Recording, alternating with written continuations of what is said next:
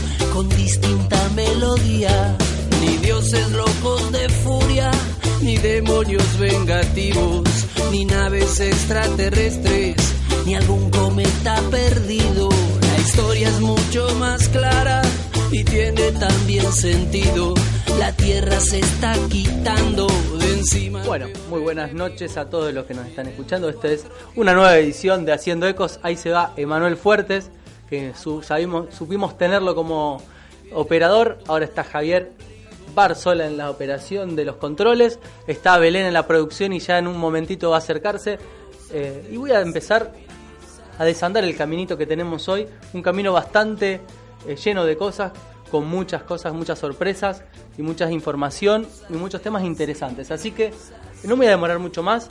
Para comunicarse tienen el cuarenta, ochenta y ocho, ochenta y siete o tienen la página de Facebook Grupo Ecos o la página de Facebook de Haciendo Ecos. Así que se puede comunicar. Rápidamente voy a pasar a hacer, como siempre, como todos los lunes, un breve raconto de qué va a acontecer en esta hora, hora y piquito de Haciendo Ecos. Primero vamos a charlar con Marta Andelman, que es representante de la Fundación Humedales.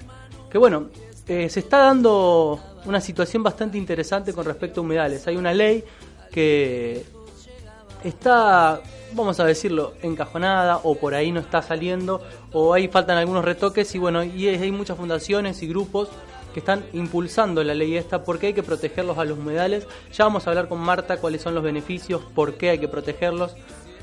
Después eh, vamos a estar hablando desde Corrientes, eh, vamos a llamar al ingeniero Pablo Vallejo, que además de ingeniero trabaja en el INTA, que nos va a hablar de un... un animalito, un insecto, que es fundamental para la vida, que son las abejas. Va a, va a contarnos eh, el, el tema fundamental este, ¿por qué?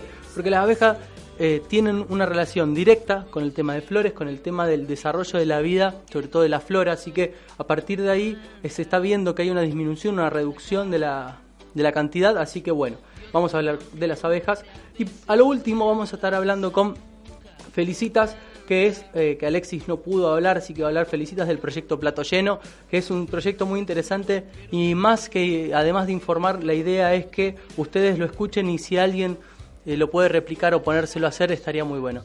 Ya me están diciendo desde la operación, desde la producción, que ya tenemos en comunicación a Marta Andelman, Andelman, Aldelman, perdón, y bueno, entonces vamos al tema de eh, que siempre caracteriza la entrevista y después vamos a charlar con ellos.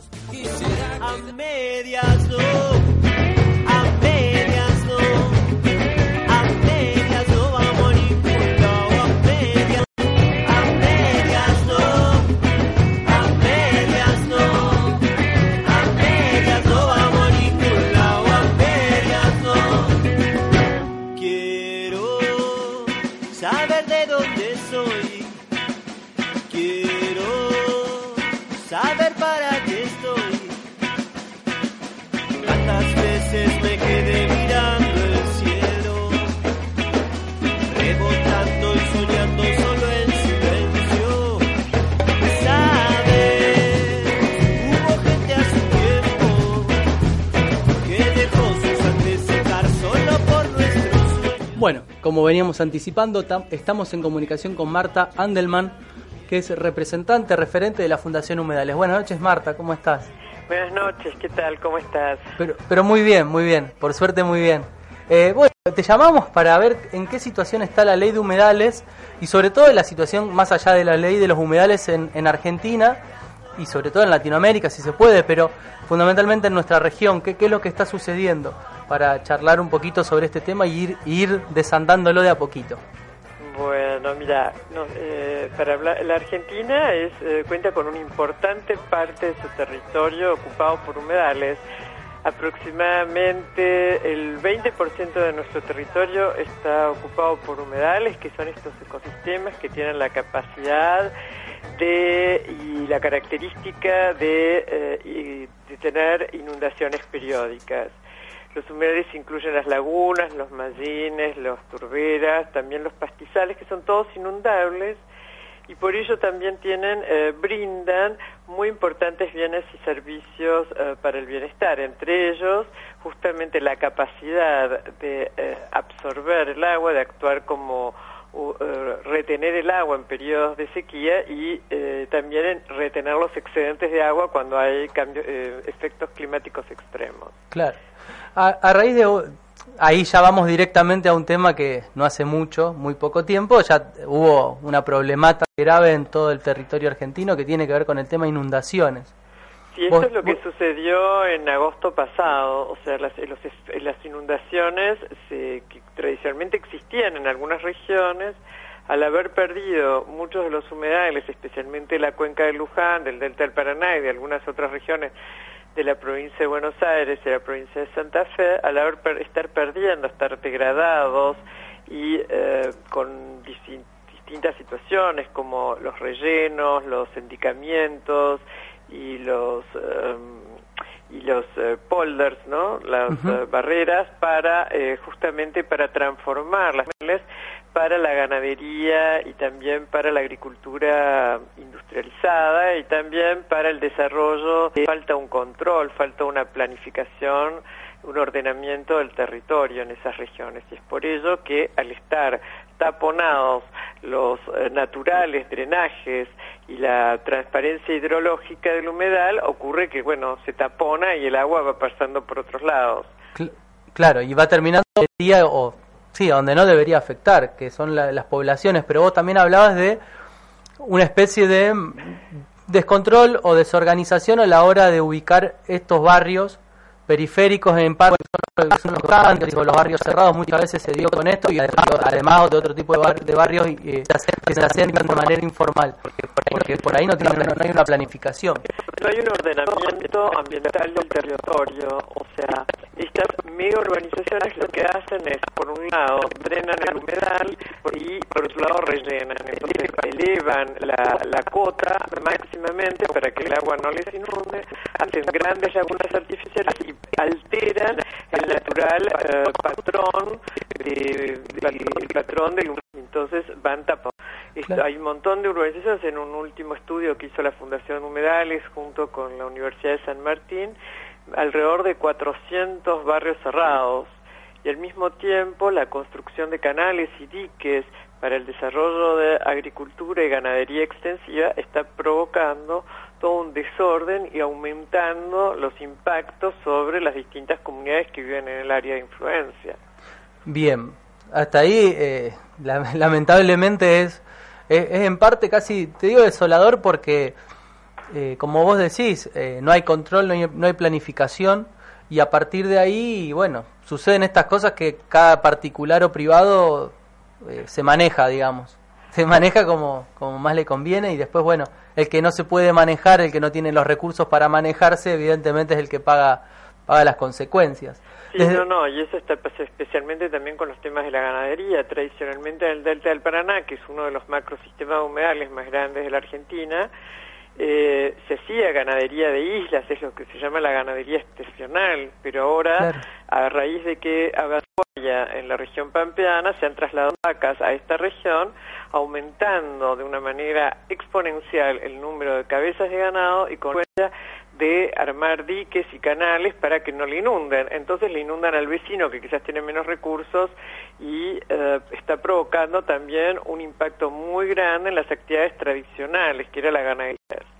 Por otro lado, también se empezó a vislumbrar en el delta del Paraná una transformación de las tierras del humedal en eh, terrestres para los cultivos de agricultura industrial, ¿no?, en gran escala.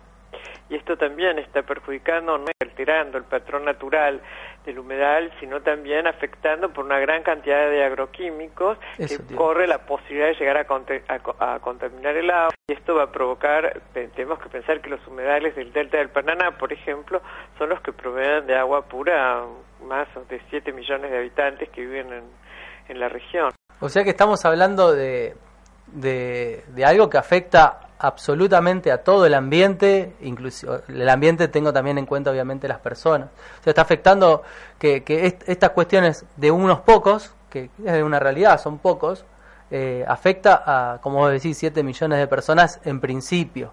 Las consecuencias pueden ser aún mayores porque, digamos, está todo interrelacionado y una cosa va afectando una a otra a otra y de repente las extensiones eh, de miles de kilómetros que pueden llegar a ser afectadas por, por estas acciones particulares. Exactamente. Con, con respecto a esto, la Fundación Humedales, ¿qué, ¿cuáles son las acciones que lleva a cabo para, para informar esta, estas, estas situaciones que están sucediendo, para accionar precisamente? ¿Qué actividades? Bueno, nosotros, junto con otras organizaciones de la sociedad civil organizada, estamos promoviendo la, la ley de presupuestos mínimos para la conservación sustentable y racional de los humedales. Uh-huh. Esta ley ya tiene media sanción en senadores y ahora eh, estuvo obstruida durante bastante tiempo y ahora, eh, a raíz de las inundaciones, la presión de los medios y de las organizaciones sociales de base que están actuando también en la región, Eh, se está volviendo a impulsar y a reclamar para que esta ley eh, se apruebe.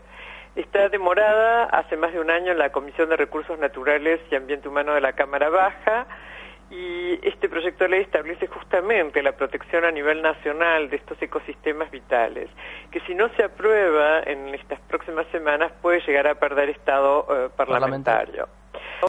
Bueno, eh, firmas de cien organizaciones Eh, de todo tu ambiente, sino otras como organizaciones como Techo, organizaciones de derechos humanos, religiosas, cien, eh, más de cien organizaciones. Eh, para nombrar algunas, te podría decir como, por ejemplo, Fundación Encuentro por la Vía de Resistencia, también otras de Santa Cruz de la Sierra, eh, bueno, por supuesto, Eh, todas las O N Ges que trabajan en temas ambientalistas, los grupos de vecinos que traba, que viven en, también en Entre Ríos, en Santa Fe, también en la cuenca del Luján, también el Movimiento Ecuménico para los Derechos Humanos de la Argentina, la C T A Autónoma. Esta, este tem, esta ley, eh, a tra eh, con estas eh, firmas de las más de cien organizaciones, que es un caso bastante nuevo, que temas ambientales sean apropiados por otro tipo de organizaciones, se envió una carta al jefe de gabinete de ministros de la Nación, Aníbal Fernández, de quien actualmente depende la Secretaría de Ambiente y Desarrollo Sustentable de la Nación, y también eh, se mandó otra al jefe del bloque del Frente para la Victoria en Diputados, la señora eh, Juliana Di Tulio. Eh, esperamos que bueno que, que esta que esta ley pueda pueda pueda sancionarse. Sí, tal cual. El, Esperamos el todo ley, eso. Lo que, el proyecto de ley ya fue apoyado por el COFEMA, que es el Consejo Federal del Medio Ambiente, uh-huh, que involucra a todas las provincias, y también es respaldada por la Universidad de Buenos Aires y la Universidad de San Martín. Claro. O sea, hay todo un, un abanico de organizaciones Eh, educativas eh, de todo tipo, digamos, organizaciones sociales, fundaciones que están avalan que están apoyando esto. Sí, y que apoyaron el envío de las cartas a, claro, a estas personas que son... Sí, el, el tema es que, bueno, más allá de todo no, no ha salido y, y no, no, no se ha hecho hasta hoy tampoco, digamos, hace años que no se viene moviendo este tema y, y se está viendo, y hace rato, digamos, que se viene inundando, que se empieza, que se ve esta movilización y estos estos particulares, para nombrarlos de alguna manera, que, que generan este tipo de, de, de equilibrio. Bueno, históricamente los humedales siempre fueron considerados, uh, no tuvieron mucha prensa y fueron considerados como ecosistema, áreas uh, Edades o áreas que no servían para nada, hablando mal y pronto, ¿no es cierto? Sí, recién ahí me parece ahora, que hay una intencionalidad, ¿no? Claro, recién ahora, recién ahora, con, en estos últimos años, los humedales empezaron a tener mayor, estar mayormente instalados en las agendas de los medios de comunicación y en otros ámbitos. Sin embargo, lamentablemente, nosotros ahora necesitaríamos más presión de los medios para que la ley, porque cuando fueron las inundaciones en el mes de agosto, realmente hubo una movida de los medios de comunicación mostrando cuál era la problemática, impulsando para que se firme la ley de humedales, y en este momento que hay otros temas que tienen prensa, como la problema de la minería, esto ha quedado un poco uh, relegado, y nosotros realmente necesitamos el apoyo de los medios de comunicación para poder presionar para que la ley eh, pueda ser sancionada. Tal cual. Por ahí, al principio, cuando vos explicitabas el tema de la ley, hablabas de presupuestos mínimos. Para que la gente que nos está escuchando, rápidamente, es presupuesto mínimo, ¿y cuáles son a ra- grandes rasgos los presupuestos mínimos que ustedes plantean? O que inclusive yo eh, abogo por esos presupuestos mínimos, y desde acá también les damos el apoyo, de la ley esta que se está impulsando. ¿Cuáles son los presu- ¿Qué bueno, es un presupuesto y cuáles serían? Son los lineamientos mínimos que debe tener un manejo, eh, sustenta- un manejo sustentable de los humedales. En esta ley se promueve la necesidad de hacer un, un, justamente un inventario de humedales del país y un ordenamiento ambiental de todas las regiones del país para saber exactamente, bueno, dónde hay que hacer qué y cómo. Tal cual. O sea, qué tipo de actividades, cómo y qué se puede hacer. Y luego cada provincia, recordemos que este es un país federal, cada uh-huh. provincia, cada Secretaría de Ambiente o Autoridad Ambiental de cada provincia deberá tener, tomar las normativas y generar las uh, normativas necesarias para hacer un manejo sustentable de los humedales. Del mismo modo que también a nivel local, eh, los municipios deberán también tomar las medidas necesarias para eh, poder eh, impulsar un, el ordenamiento del territorio de una manera que no, no afecte los intereses comunes de los argentinos. Claro, por un, ahí vos estás planteando, o se está planteando dentro de la ley, y, y así lo es, eh, tres niveles que deben articularse, y eso es bastante complejo. Y ya estás planteando como que no tenemos, por, por lo que se deja inducir, eh, de acuerdo a lo que vos comentás, no tenemos de datos donde todas las características tiene, o sea, no tenemos un inventario como el que vos decís aún. Claro, por eso es muy importante, justamente la ley marca esta necesidad y también el ordenamiento ambiental para todas las regiones. Claro, no, no, por eso es como empezar empezar de cero, y empezar de cero en este mundo, ¿no? A nivel no estoy... normativo, sí, es algo un poco así. Recordemos que también la Argentina es el de veintidós sitios Ramsar, que son los uh-huh. los humedales internacional que están amparados bajo la ley de la Convención Ramsar, o llamada también de humedales de importancia internacional. Y eh, por otro lado también hay mucho conocimiento de base. Nuestra organización de hecho trabaja en la generación de conocimiento de base para poder incidir en las políticas públicas. Hay mucho conocimiento de base a través en las universidades, en la Universidad de San Martín, en la Universidad de Buenos Aires. Es decir, de, hay mucho mucha información técnica y científica que aportaría y a, a la implementación de esta ley y a la, a la, a la reglamentación de la misma. Claro, no... El, el tema es que como es, falta ese, ese ese ese encuadre y esa y ese aporte legal como para que se pueda empezar a ejercer de manera activa y de manera sobre todo legal, porque después está esta cuestión de, de, de lo ilegal cuando alguien se para, protesta, se moviliza a, a, para frenar algunas cosas o para evitar que se, que se dañe el ambiente, o en este caso los humedales.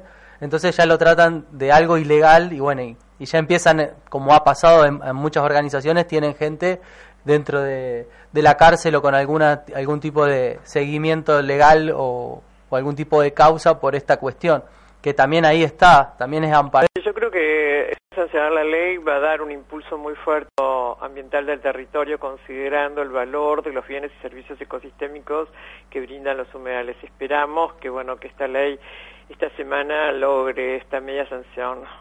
Sí, esper- esperamos lo mismo, por eso mismo te estábamos llamando.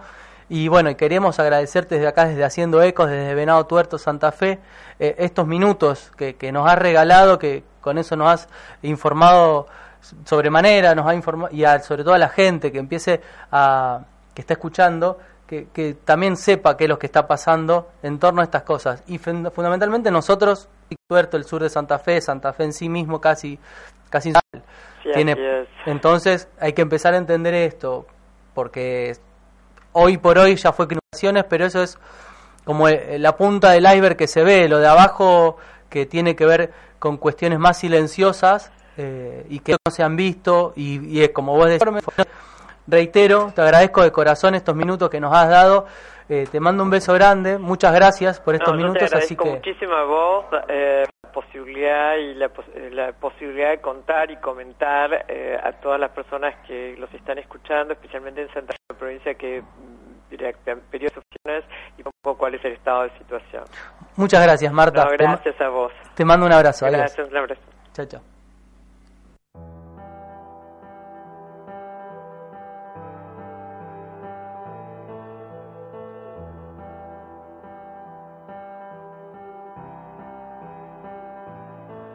Uno nace mientras el planeta gira, los pulmones abren, la nariz respira. Escuchamos al mundo con todo su alboroto, los párpados suben y los ojos tiran fotos. Y salimos de la cuna para dormir en la cama, nos crecen los brazos como crecen las ramas, como crecen las hojas, nos crecen las manos, como crecen los días cuando madruga temprano. Los segundos, los minutos y las horas germinan, así como los días empiezan y terminan. Los meses se disfrazan según el meridiano, otoño, invierno, primavera, verano, y se ajusta el camino a nuestros pasos, así como el agua se adapta a su vaso. Nuestro corazón se aclimata a la altura y nos adaptamos a cualquier aventura. Pueden sumar con prisa, pueden restar con calma, da igual porque las matemáticas no tienen alma. Aunque calculemos todo y le pongamos nombre propio, nuestro espíritu no lo pueden ver los microscopios. Nadie se puede acobardar, nacimos siendo valientes, porque respirar es arriesgar. Este es el momento de agarrar el impulso, las emociones las narra nuestro pulso.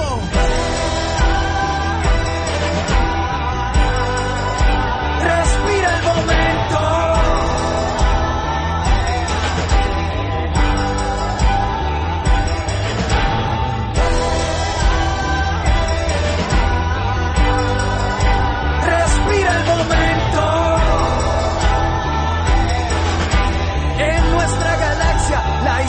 Se expande desde lo más simple hasta lo más grande. Crecimos junto a los cuerpos celestes, somos el norte, sureste y oeste, somos la tierra con todas sus huellas, una supernova entre todas las estrellas. Absorbemos la luz de los rayos mientras la clorofila navega por los tallos. Los grados y centígrados calientan los termómetros a ciento cincuenta millones de kilómetros. Hay una vía láctea repleta de neuronas porque reproducimos más ideas que personas. No somos pequeños ni muy grandes tampoco. Somos muchos y también somos pocos. Somos el golpe cuando aterriza y también somos la piel cuando cicatriza. La muerte nunca nos venció porque todo lo que muere es porque alguna vez nació.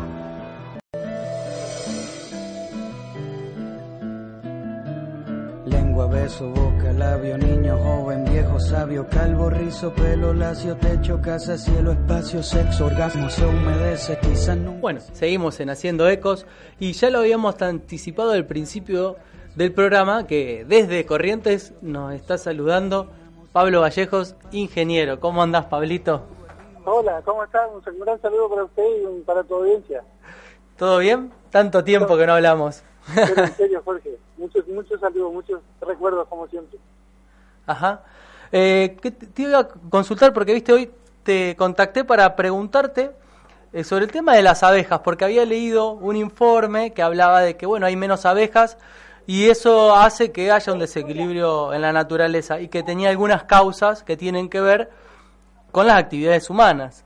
Así que sí. Bueno, digo, le voy a llamar a Pablo para que nos empiece a, a desburrar un poquito sobre este tema, que nos informe un poquito más, porque y sobre todo más eh, que todo ver cuáles son las consecuencias que tiene esto. Eh, la, te cuento un poco. Eh, Por favor. Técnic, técnicamente la abeja es un gran polinizador de todo tipo de flores. Entonces, por lo tanto, eh, es dentro del ecosistema, dentro de todos los actores de la cadena del ecosistema, la abeja cumple un rol fundamental en la fecundación de, de la mayoría de las plantas que se, se hacen, se, digamos, que generan su vida a través de una fecundación cruzada. Eh, de ahí la importancia de la abeja en el ecosistema. Claro, ahí empezamos a, a desandar. Te quería comentar, y para que empecemos también a conocerte un poco más y que la gente te conozca, ¿por qué te estoy llamando a vos? Porque además de ingeniero, tra- además de trabajar en el INTA, también participás de la cooperativa. Así es. Eh, así nos podés decir cuál es la cooperativa, por si alguno anda por allá, por Montecaseros, Corrientes, y, y quiere pasarse por esa miel tan rica que hacen. Eh, Nosotros trabajamos acá, somos un grupo de, de cuarenta pequeños productores de miel del sur de Corrientes, sobre el margen del río Uruguay, en, en linderos con, con la República Oriental del Uruguay, y tenemos, Corrientes se caracteriza por un montón de pequeños productores distribuidos en toda la provincia. Ajá. Nosotros nos agrupamos en una cooperativa que se llama Cooperativa Montecasero. Bien, ahí ya, ya nos situamos, y, y la gente, ¿quién sos? Porque por ahí lo di por sentado porque nos conocemos de otro lado, así que... Eh, por lo menos aclarando eso ya estamos. Y con respecto al tema de abejas, vos me decías que bueno, que esos eran los servicios ambientales que, que tenía la, que, que daba la abeja. ¿Qué haría si baja la cantidad de abejas o, o ya se empieza a detectar que no hay por algunas zonas? Eh, dentro, o sea, la, el, el, la Argentina, para que vamos a situar un poco en el contexto, la, la Argentina es, es uno de los principales productores de miel del mundo, así como Estados Unidos, como China, son grandes productores de miel. Ajá. Lo que lo que pasó con la abeja, este, muchas de las colonias fueron disminuyendo, o sea, mucha de la población de abeja de la República Argentina fue disminuyendo la cantidad por el avance de la nueva agricultura, o sea, el, el avance de, de cultivos que no le interesan a la abeja, suponete la soja. La soja tiene una flor poco apetecible por la abeja. Ajá. Entonces, el aumento de esos cultivos trae una disminución en la cantidad de flores disponibles para la abeja, de otros tipos. Probablemente antes por ahí le gusta un poco más. ¿Me explico? O sea, el, el cambio en la agricultura de este tiempo de la Argentina ha hecho que haya disminuido un poco la población de abejas. Claro. Y eso... la población, o sea, la cantidad de abejas impacta directamente no solo en, en los cultivos, sino en lo, en lo que es la flora autóctona de toda la región. Entonces la abeja como gran polinizador es, es, es muy necesaria. La disminución en la cantidad de abejas por el uso de agroquímicos, por los distintos cultivos, hace que hace que se vea afectado en cierta manera el ecosistema lindante a, a donde está. Claro, hacia, ahí estamos. Vos me decías que bueno, que Argentina era uno de los productores más importantes del mundo. Eh, y tenés, te saco un poco del tema, pero cuánto cuánto estamos produciendo y cuánto se está y si se está exportando, cuánta cantidad, ¿sabés más o menos? Mirá, yo no tengo el, el, la cifra porque esto varía mucho por porque si te levantan las barreras para la ancelaria, si no. Pero lo que sí, como indicador te doy, es que más del noventa por ciento de lo que producimos de miel se exporta. Bien. En este momento, por ejemplo, se está exportando mucho, porque Europa, se, por, por problemas de la crisis europea, se, se dejó de comprar miel a Argentina, ahora se está exportando mucho a Estados Unidos. Un gran porcentaje va a Estados, a Estados Unidos. Mirá vos, eso por ahí la gente... y en la cual me incluyo, no, no no sabía tanto, que el noventa por ciento, primero que producimos mucho, y segundo que el noventa por ciento se exporta. Sí, sí. Y, y es interesante porque el mercado interno nuestro consume, pero no es un gran consumidor tampoco. Exactamente. Eh, nosotros, la cultura argentina no es como una cultura de un país, suponete Alemania, que Alemania eh, la miel es parte de, de su alimento diario, digamos. Nosotros lo usamos como, como una un suplemento, como un dulce de leche, como la miel, como la mermelada, o sea, es un, un aditivo más en la comida, pero no es una cosa culturalmente necesaria como Alemania. Alemania consume muchísimas toneladas de miel eh, por ese motivo. Claro. Eh, inclusive si, si vos eh, en Argentina, por ejemplo, los lugares donde hay colonias alemanas, ponete, por decirte, Misiones, uh-huh. en Misiones la, la miel es muy apetecida y es muy, muy necesaria. Claro, o eh, sea que en, en, nos pasa eh, casi siempre, no, pero muchas veces en este programa que vamos descubriendo eh, algo, lo que lo que produce Argentina a nivel productos, en general, todo lo que producimos, y qué poco de ello consumimos nosotros. El otro día Belén, que bueno que está acá al lado mío, me decía, nos decía a todos que el eh, que probemos uno de los productores más importantes de productos orgánicos, de los cuales también el ochenta al noventa por ciento era exportado, o sea que se consumía claro. muy poco, o sea que estamos en la misma situación. Es, es bastante eh, llamativo en parte que, que sigamos con este modelo exportador de la materia prima, pero inclusive en todas las escalas, no solamente de soja o no soja, sino que tiene que ver con todo. Y sí, muchas veces sí, sí. también tenemos una malnutrición o por ahí una mala información acerca de lo que podemos llegar a consumir y que nos haría bien, en este caso la miel. Exacto. Yo te cuento una experiencia que nos pasó a nosotros como provincia de Corrientes en, en un momento de crisis, allá por el dos mil tres, dos mil cuatro. Uh-huh. Eh, la Argentina estaba saliendo, empezando a salir de la crisis, y en ese momento existían los planes alimentarios provinciales. Uh-huh. Eh, y la miel eh, tenía un valor muy bajo, eh, como por, o sea, su precio era muy bajo. Y nosotros logramos convencer a los políticos de que lo que ellos pagaban por un medio kilo de mermelada, nosotros le podíamos ofrecer miel al mismo precio. Ajá. ¿Y ahí? Entonces, con eso, dentro de la provincia de Corrientes, empezamos a cambiar. Dentro de la caja de alimentos, se sacó una mermelada, que es un producto de, que era prácticamente puro químico, a un producto natural como era la miel, al mismo precio. O sea que se puede, digamos. Exactamente. Y hoy, lo... suponete, hoy el precio de la miel está relativamente bajo y vuelve a pasar lo mismo. Yo creo que si vos buscas una mermelada hoy en el en el supermercado, por decirte, debe haber mermeladas de, de ¿cómo es que se llama? De veinte pesos el medio kilo.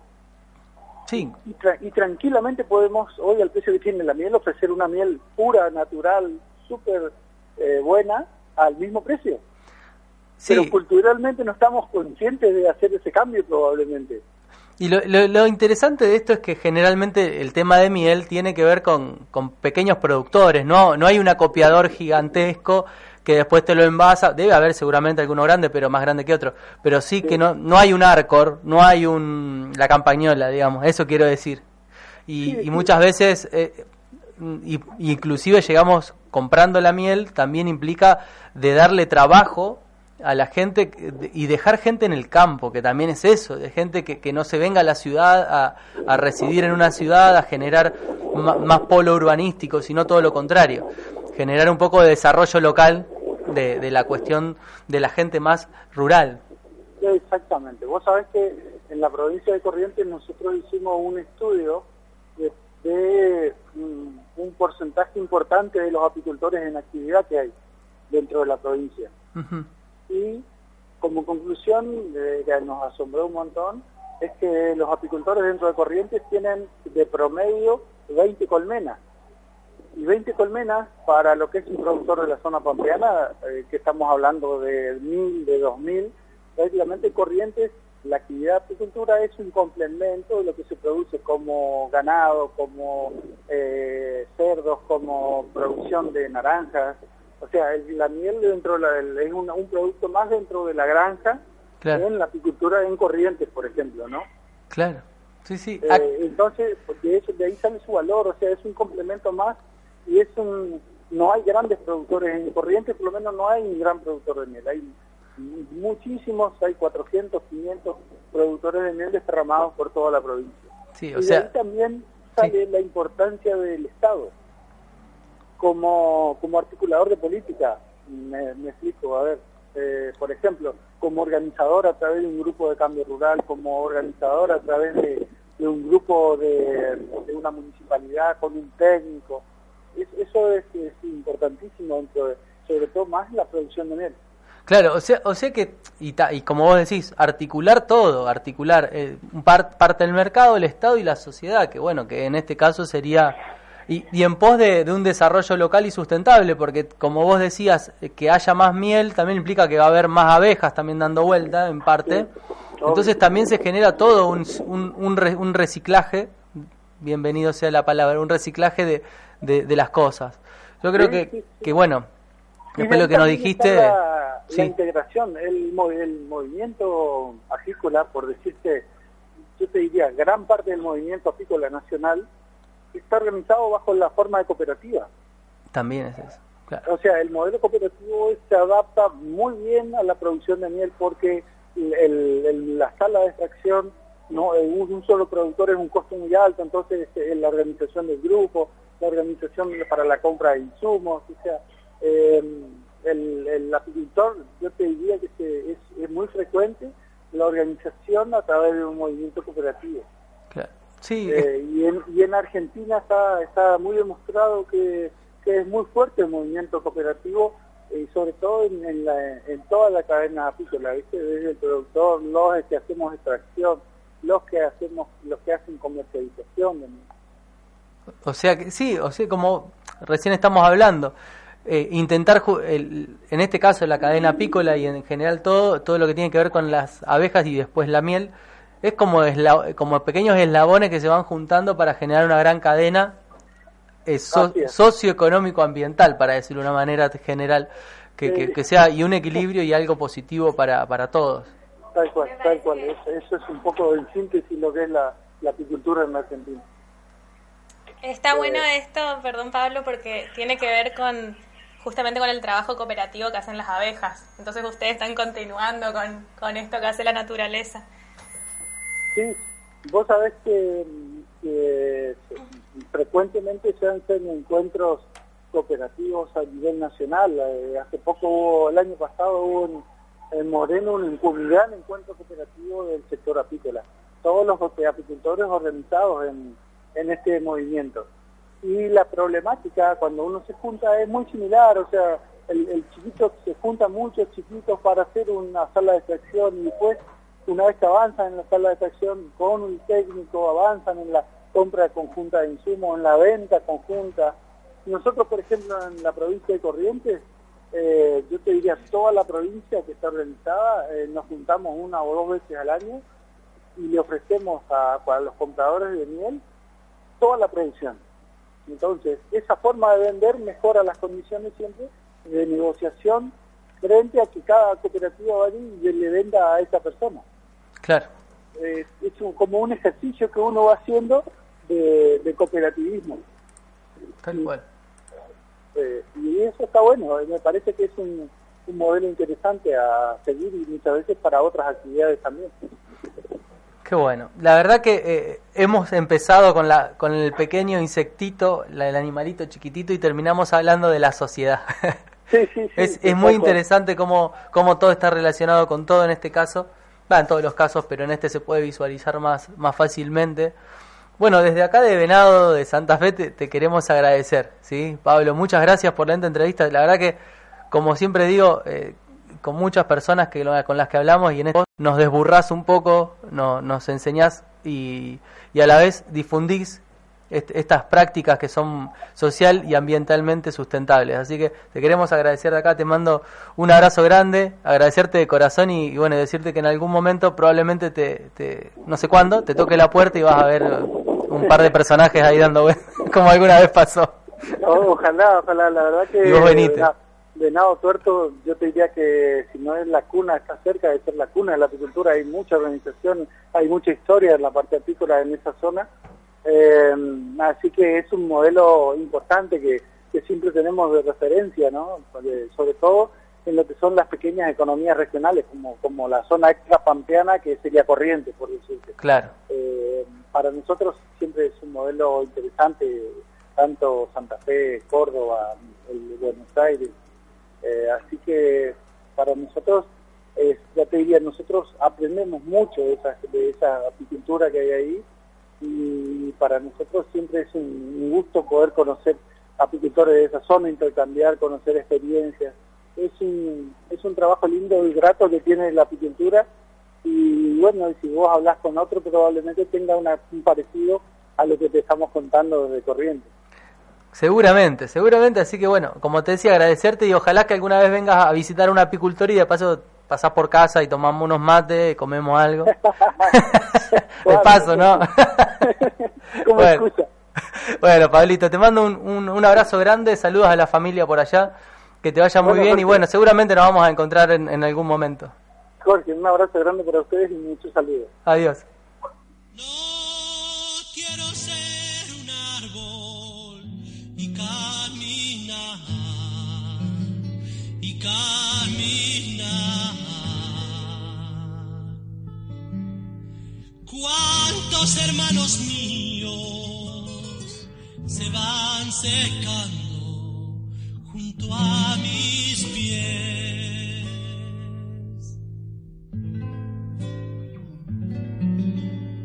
Y las estrellas son monedas de los parquímetros.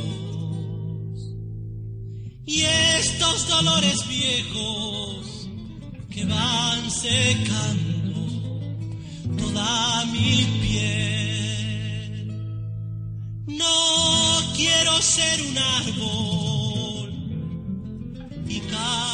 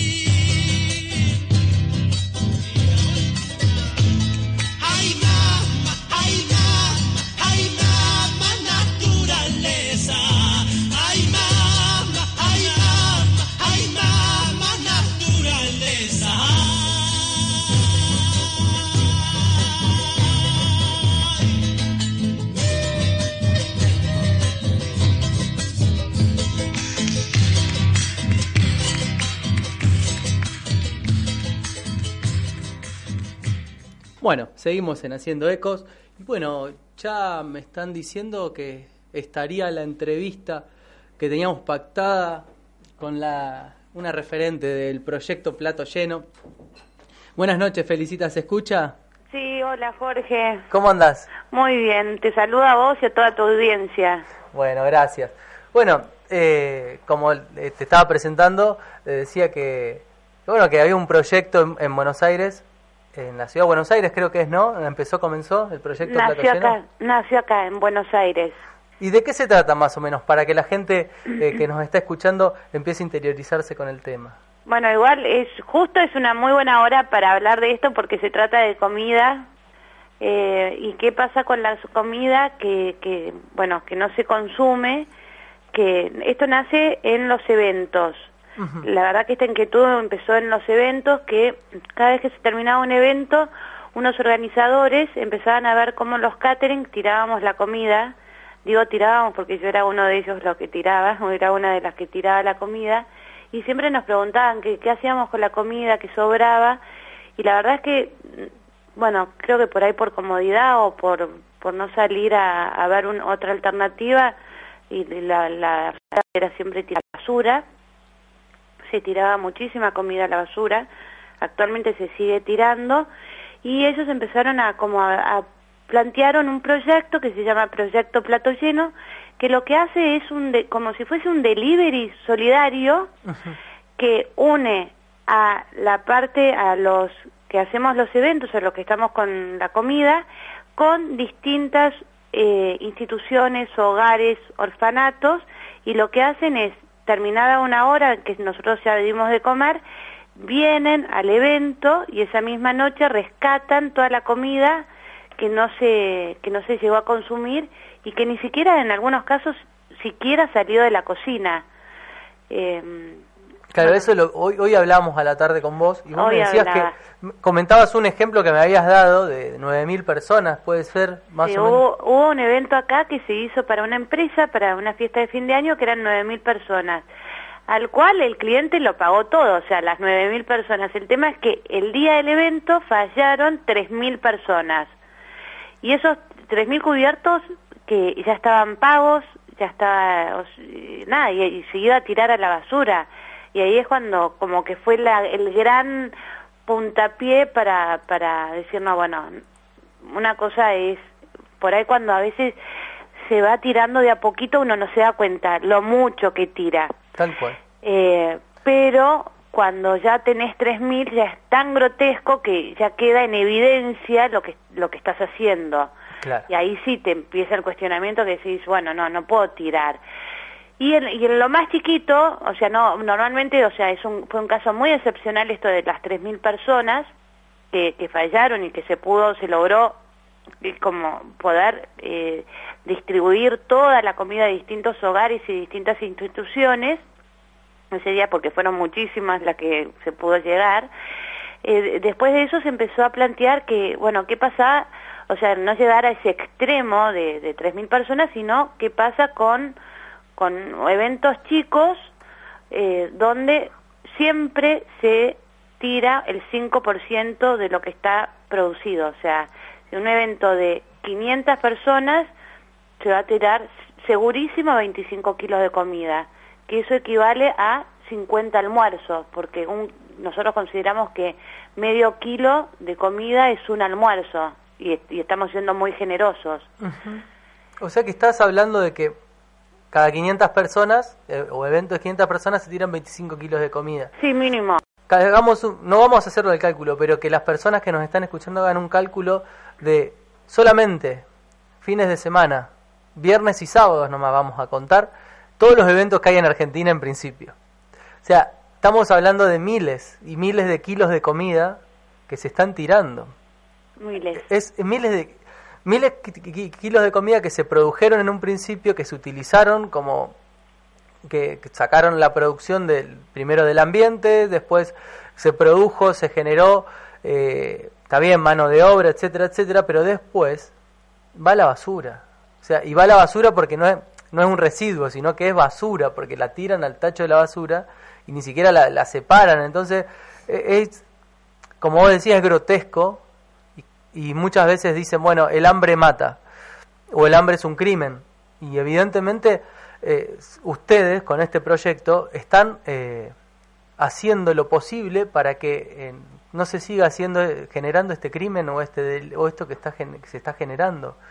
Como siempre se ve que hay muchos chicos, mucha gente que tiene sufre el tema del hambre, y ustedes están tratando, por lo menos desde su lado, poniendo su granito de arena para evitar esto, lo cual en principio es muy valorable, y decirte que bueno, muchas gracias, pero es, es, es casi escandaloso lo que sucede. Y Mira. Esto es una parte muy mínima de lo que es la comida, el, el, el segmento gastronómico en Argentina. Los claro, eventos. No, nosotros somos, eh, esto, Proyecto Plato Lleno nace dentro de los eventos, de la gente que organizaban eventos, que organizamos eventos, y que si de, de todos puntos de vista era como algo que ya estaba tan maduro que solamente había alguien que, una persona que lo tenía que poner en práctica. Claro. Que esa persona fue Alexis y Paulita, que son los organizadores, o sea, lo, lo, los fundadores de esto, los que dieron puntapié, pero sin embargo después era algo tan obvio que, que se lo siguió. Claro. Que era, que, y después uno se empezó a interiorizar más, y en Buenos Aires, solamente en Capital Federal y en el conurbano, se tira setecientas sesenta toneladas de comida por día. Eso... ¿Escuchaste bien, eh? Sí, no, no, quedé no, no, bastante... Sí.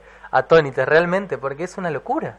Y encima, por ejemplo, en nuestro caso, bueno. En los eventos, se tira, no es que, que es basura, o sea, va la basura, pero es lejos de ser basura. Claro. Son lomos, son panes impecables, son comida que, que de todo punto, de, lo que yo te decía, de todo punto de vista ya eh, está es, es totalmente autosustentable este proyecto, porque el cliente ya lo pagó. Eh, el catering no tiene que poner ni siquiera un peso, lo único que tiene que hacer es tener criterio de no tirarlo. Claro, eh. y, y él, es lo que vos decías, bueno, al final terminó siendo una cuestión netamente de comodidad, por lo cual no se hace, entonces está bueno. Yo te, cuando hablamos hoy a la tarde te comentaba, o te, o te digo, y este tema de por qué no se hace, porque decían que puede haber alguna traba legal. Ustedes tienen, por lo que leí también, tienen gente que se, o una persona que está encargada del tema legal, o, o que investigó un poco este tema. Sí.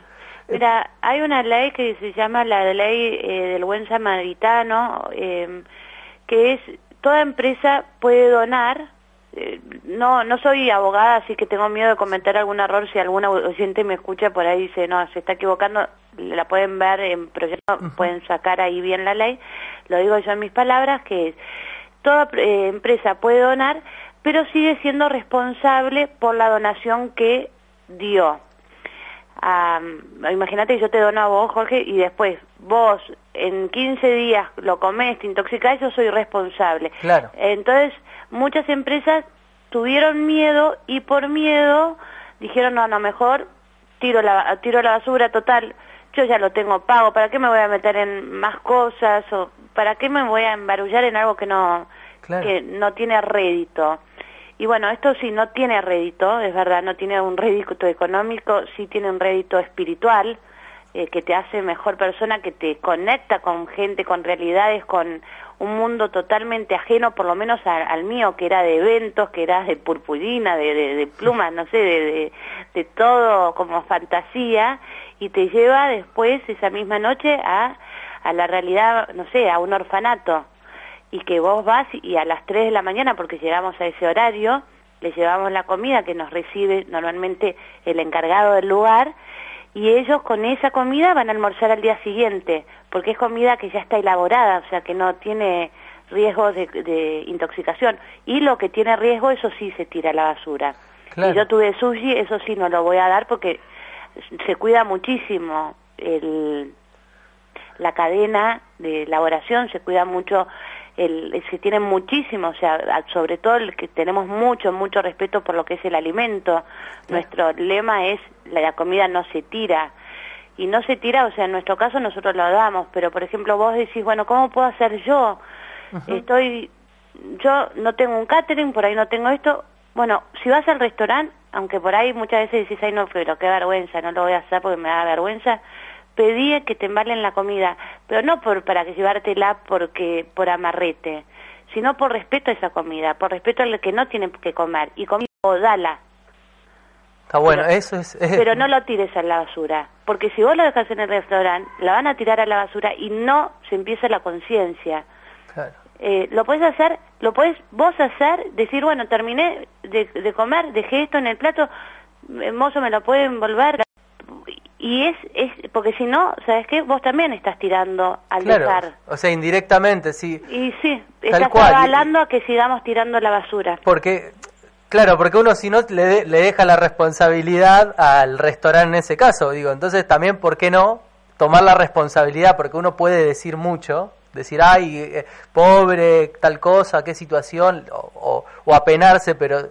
Fíjate vos lo que estás diciendo, con un simple gesto, de decirle, bueno, mozo, por favor, eh, eh, empaquétemelo, que me lo llevo. Ya ahí uno está contribuyendo, eh, por lo menos desde lo, de lo personal, de lo subjetivo, a eh, esto que vos estás diciendo. A ser sí. solidario, en principio, solidario con la persona que produjo eso con la, y con el ambiente, que, bueno, esto después era la, la, como la segunda parte de la charla, que es ver el ciclo de vida de la comida que llega a un evento, en este caso, o a algún restaurante, digamos, porque de algún lugar sale. Eso es lo que yo te decía hoy, viste, que era, parece que cuando nos sentamos o vamos a un evento, es mágico cómo llega la comida al lugar, y es mágico cómo se va la comida al lugar, pero en, de antes y después surgen procesos, surgen eh, gasto de energía, gasto de dinero, gasto de, de, de servicios ambientales, como hablamos hace un rato con, con otras personas. Entonces, evidentemente, hay que empezar a tomar conciencia. Esto de llevarse, eh, como decías, no es solamente, y ponerle que sea por amarrete, digo, no es solamente eso, sino que tiene que ver con todo lo otro también. Mira, este, eh, pro, para mí Proyecto Plato Lleno tiene sustento por todos lados, es, es autosustentable, eh, es humanamente, humanamente rico, porque te vas conectando y vas a tu realidad, hasta mismo si nosotros como argentinos, por tenerlo este Papa, hasta es lo que él pide, eh, pero más allá de las creencias, es decir... Me importa el prójimo, me, soy consciente de la comida, o sea, tenemos, o sea, el que tiene el, el que tiene el poder de tirarla es porque tiene un, tiene la gracia de tener comida, porque si no te puedo asegurar que el que tiene hambre no la tira. Entonces, si tenés, si no tenés hambre, si estás en condiciones perfectas, bueno, que te conmueva algo, eh, tan solo no sé, bueno, eso, es hermoso que me la embale. Eh, y después ahí, y ahí en Venado, cuando eh, los catering que estén ahí, o los restaurantes, o los supermercados, que, que se tiran a diario, yo no sé en Venado cuánta, cuánta cantidad de, de kilos de comida deben tirar por día, pero es, bueno, ver cómo se pueden auto, eh, organizar, que en, en nuestra página, en Proyecto Plato Lleno, hay un, un link que dice descarga para hacer la réplica, y es facilísimo, realmente es súper fácil, ¿eh? Eh, yo que era la primera, te soy sincera, que me, es, es muy gracioso que sea ahora la vocera de Plato Lleno, pero yo era una de las primeras que tiraba la comida y te decía, no, no me vengan con este chino. Eh, se convirtió el lugar donde yo trabajo ahora, está mucho más ordenado, la gente que cocina está feliz porque sabe que si no lo comen los invitados no va a ir a la basura, dignifica el trabajo, dignifica el que lo pagó. Eh, ese, lo que vos me decías recién, ese, no sé, por decir algo, el, el, si están comiendo un lomo, bueno, ese lomo antes fue una vaca, esa vaca alguien la crió, usó un suelo, un, usó un pasto, usó un agua, usó, hubo por, por ahí que se tuvieron, alguien arrendó un campo. Sí, eh, sí, sí, es un, una cadena. Que, claro, es un ciclo y, y, y, y la verdad que nosotros somos el final del ciclo, claro, como el final, el final de, de, de un ciclo que hubo un montón de esfuerzo para que después realmente se tire a la basura. Eh, no, es ridículo. ¿Me, me puedes repetir, que quiero recordarlo porque no me quiero olvidar, la cantidad de toneladas que se tiraban? Acá, en Buenos Aires y en el conurbano urbano, setecientas sesenta toneladas de comida. ¿Por día? Por día. Bueno, o sea, es, es una locura. La verdad que, vamos, eh, por lo menos ser, para que nos quede bien retumbando ese porque tema. Porque yo no no soy ni, ni oficialista, ni, o sea, eh, lo nuestro es no es partidario, o sea, no, no sigue un partido político, pero por ahí se critica a un gobernador o a alguien, eh, pero nosotros... Por, por una desnutrición que existe y que está bien, que se lo cuestione, está perfecto, pero también nosotros somos responsables, de verdad, cuando vos dejes la comida en un restaurante, también sos re, mínima, mínima, mínima, mínimamente responsable de ayudar a, a, a, que, que, a que sigamos tirando comida y a no dar al desnutrido y a no hacer algo por el, por el que tiene hambre. Aunque no podamos, nosotros no vamos a poder cambiar el mundo. Pero esta idea nació así, pensando que algo podíamos hacer. Hoy ya venimos a, en un año rescatando doce mil kilos de comida, que significa veinticinco mil personas comieron, y entonces vas y decís, pará, esto es esto va por un buen camino, o sea, tiene sentido.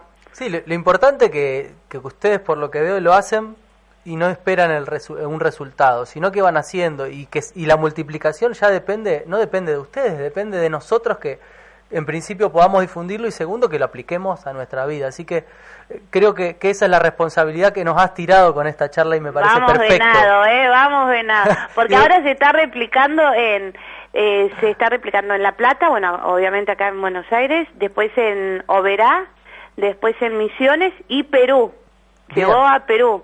Y así que vamos venado tuerto. Sí, sí, tal cual. Vos sabés que... Eh, estuve hablando con algún par de personas para que escuchen porque me pareció muy interesante eh, desde, desde ese lado, así que eh, desde el contagio, me parece que es fundamental contagiar, contagiar a, a estas iniciativas muy, muy positivas. Eh, bueno, desde acá de Venado Tuerto, de Santa Fe, te mandamos un beso grande. Bueno, ¿sí? Un beso enorme y bueno, de todos los que están escuchando y están comiendo, coman toda la comida, no, no la tiren a la basura, ¿sí? La comida no se tira, ese es nuestro hashtag. Y después si quieren ver más información lo pueden hacer en, en la página que es Proyecto Plato Lleno o en Facebook que también es Proyecto Plato Lleno. Perfecto. Y, y bueno, lo que necesiten y bueno, muchísimas gracias no, a vos por, por, por este llamado. No, eh, por favor, Felicitas, que, que te vaya muy bien y gracias, te agradezco en, a vos en, no, en nombre nuestro y, y a, a vos para, para que se lo digas a los demás porque si, si ayudás a una persona de allá... Eh, de donde sea y si ayudás eh, a, a que no se tire la comida nos está ayudando a todos por, porque indirectamente eh, le sacás menos al ambiente en principio que tiene que ver con todos nosotros y a la vez sí, eh, ayudás a, a nuestra a nuestra como le dicen algunos raza humana digamos a que seamos mejores y a, y a dar un ejemplo, así que sinceramente de corazón te mando un beso grande y te agradecemos desde acá desde el piso. Bueno, un beso un beso a todos, un beso muy grande. Bueno, adiós. Un beso, chao. Chao, chao.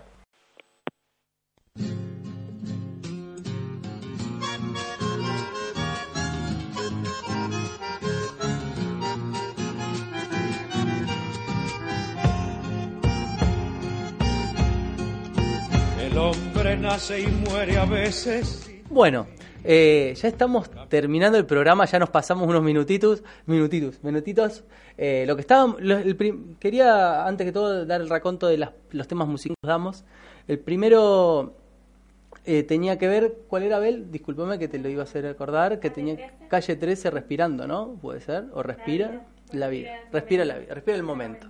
El dos eh, tenía que ver con el de Jacinto Piedra. Sí, que se llama... Eh, Mamá Naturaleza está Mamá, publicado. publicado. Y el, este que estábamos, que fue una cortita muy corta para dar finalización al programa.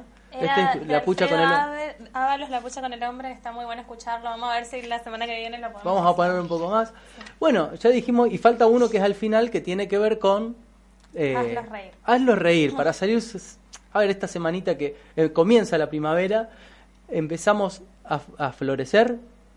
El ambiente empieza a florecer, nosotros empecemos a florecer y con ello que florezca también eh, la risa, así que... Ya está publicado también y hablando de esto de hacer ecos, ajá, acá Ángeles, que, que se dedica al tema de la gastronomía en Corrientes, eh, está diciendo que le encantó esta última entrevista y que va a tratar de ponerse en campaña para hacerlo en Corrientes. Ah, bueno, a, haciendo eco y contagiando, así que eh, es fundamental esto. Sigamos, con, como decía, hasta la semana que viene me parece que nos vamos a ir despidiendo, pero...